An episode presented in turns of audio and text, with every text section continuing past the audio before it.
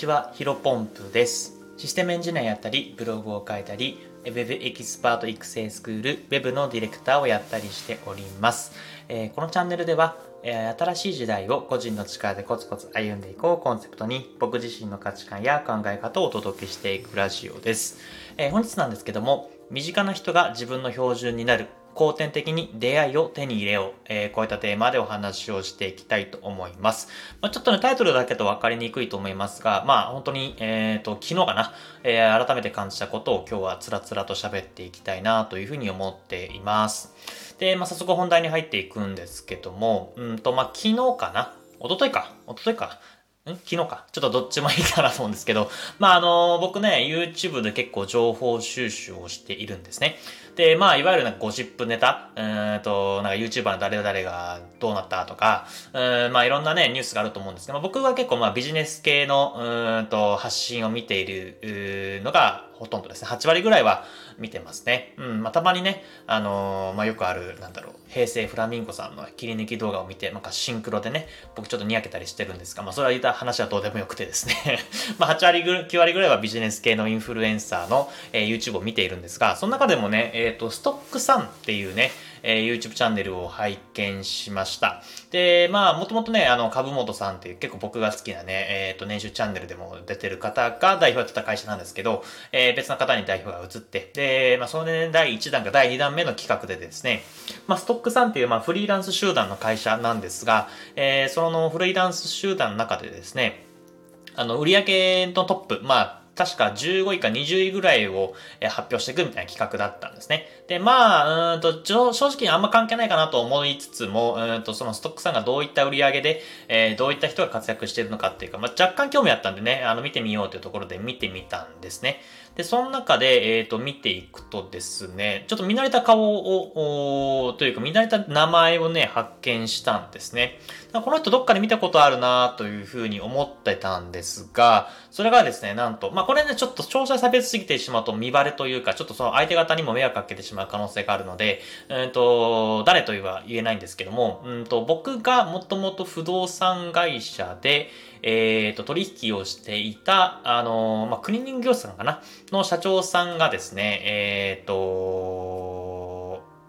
あの、社長さんとちょっとお話をしていて、その、えーお子さんかな？息子さんかな？が、あのいらっしゃったんですよ。で、えー、本当すごいなと思って、うん、あのストックさんのメンバーでね、めちゃめちゃ活躍してるっていうのを見てね、えーすごいなーというふうに思ったんですよ。で、これなんで知ってるかというとですね、ちょっと紛らわしい、紛らわしいがややこしいんですが、まあ、僕自身がね、不動産の営業マンを、その、付き合いがね、えー深かった、あの内装業者さんが、の社長さんがいたので、まあ、二人っきりのタイミングで、ちょっと今回ね、えー不動産会社辞めるんです、みたいなことを言ったら、あ、えー、そうなんだ、ということで、うん。で、まあ、どうすんのみたいなこと言われたので、まあ、ウェブエンジニア目指して頑張りたいんです、みたいな話をしたら、あなんか僕の息子もね、そういった仕事やってるよ、みたいな。で、本当ね、確かその当時、結構若かったんですよね。で、まあ、学生ぐらいの、えーと、ご年齢だったなと思ったんですけど、そこで、あもう会社、インターン入ってね、もうゴリゴリ、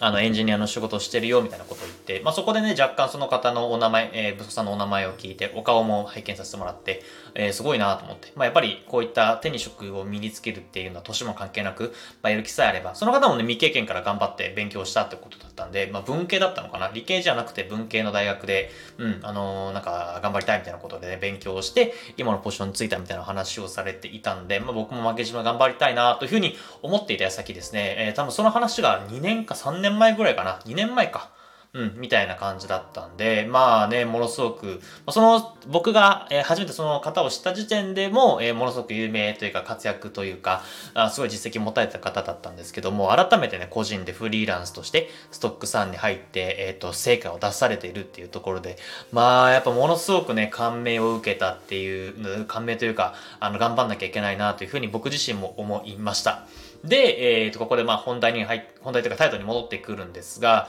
身近な人が自分の標準になるっていうのは結構あるなというふうに思いました。うん。あのー例えばなんだろうな、よく、うんと自分の周りにいる5人の平均年収が自分の平均年収みたいなね。あとは、類は友を呼ぶみたいな感じでですね、よく言われると思います。まあそういった感じで、えっ、と、まあ身近な人の影響がもろに受けるっていうか人間だなというふうに思っているんですけども、やっぱりまあ実際に、うんと、その息子さんも、うんと、ね、ご自身の自分自身の、えー、お父さん、家族が、まあ、代表、社長やっている。結構もうね、大きい会社でやってるっていうところを見て、まあ、個人で生きていく、自分の力で、えー、会社を作って、えっ、ー、と、ビジネスを作って生きていくっていうのをね、目の前で、まあ、見ていただと思うんですね、幼少期から。まあ、そういうところも含めて自分でやってみよう。まあ、普通にね、えー、正社員とかサラリーマンとかでなくて、自分で手に職つけて、ゆくゆくは起業しよう、自由な生き方をしようみたいなところを、多分考えてやられたんじゃないかなというふうに、まあ、勝手な憶測ではあるんですが、あの、僕自身はそう思っています。で、これなんで言えるかというとですね、まあ、僕自身ももともとね、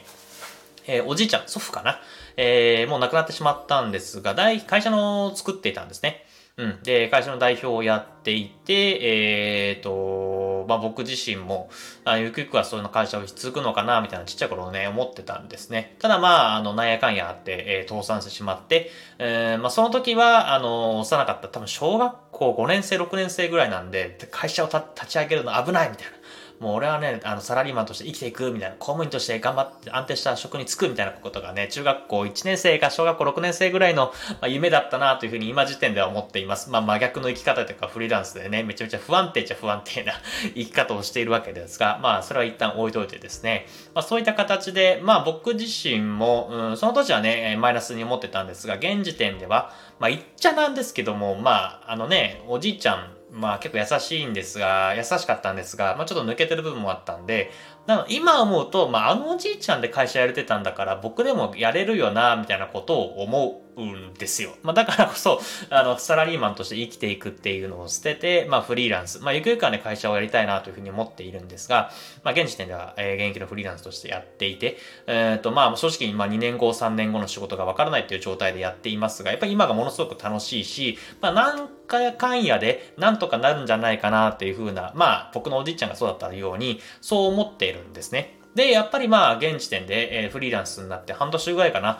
えー、経ってきた時に、まあ、周りを見渡してみると、もちろんね、会社員というか、サラリーマンやってる人も多いんですが、フリーランスとか会社をやってる人の付き合いっていうのも増えてきてるんですね。で、やっぱりね、身近な人が自分の標準になるっていうのもまさしくこれで、うん、やっぱりまあ、うんと、ものすごく周りに影響される人間っていうのは、周りが、まあ、フリーランスだフリーランスで、僕自身もフリーランスの仲間が増えていくなというふうに、えー、改めて感じています。で、まあ、僕も、えー、さっき冒頭で話した、えっと、まあ、若手の、えー、凄腕の人もですね、やっぱり家族というか、生まれた時から身近にそういう人がいたので、まあ、今大人になってね、20代、20歳、えー、まあ10代後半、まあ高校生卒業したぐらいからですね、まあそういった風に自分自身で考えて行動できるようになってきたんですけども、やっぱりここはまあ、あの、生まれながら、えー、お父さんお母さんが共働き、まあ逆にお母さんはパートやってて、えー、お父さんは働いてるみたいなことの家庭の方って多分たくさんいらっしゃると思うんですね。まあそういったところは、あの、まあ生まれてからそういうのはね、えっ、ー、と、どうにもできないので、まあ後天的に人との出会いを見つけることによって、えー、ここは解消されるんじゃないかなと思ってっています。なので、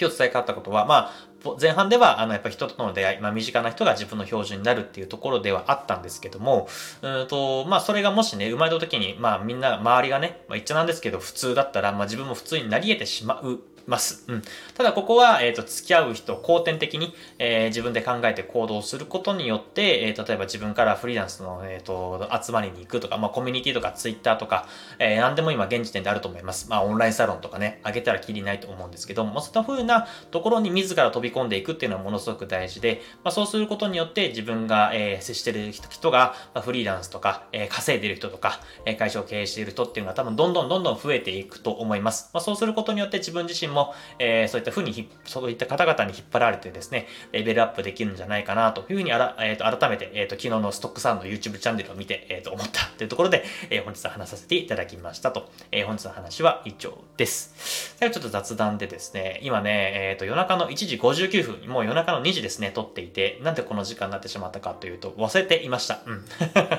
収録するっていう風に決めていたんですけど、朝の時点では。で、寝ようかなという風に思ったら、あれ？今日ラジオ撮ってないなと思って、うん、あの、の忘れてて、今、休業取っているっていう形になっていますので、まあ、あの、ちょっと元気ないかもしれませんけども、また明日、えー、朝を早く、僕はちょっと収録時点はね、夜遅くなってますが、えっ、ー、と、ぜひ頑張っていきたいなというふうに思っております。それでは本日も以上です。お疲れ様です。失礼します。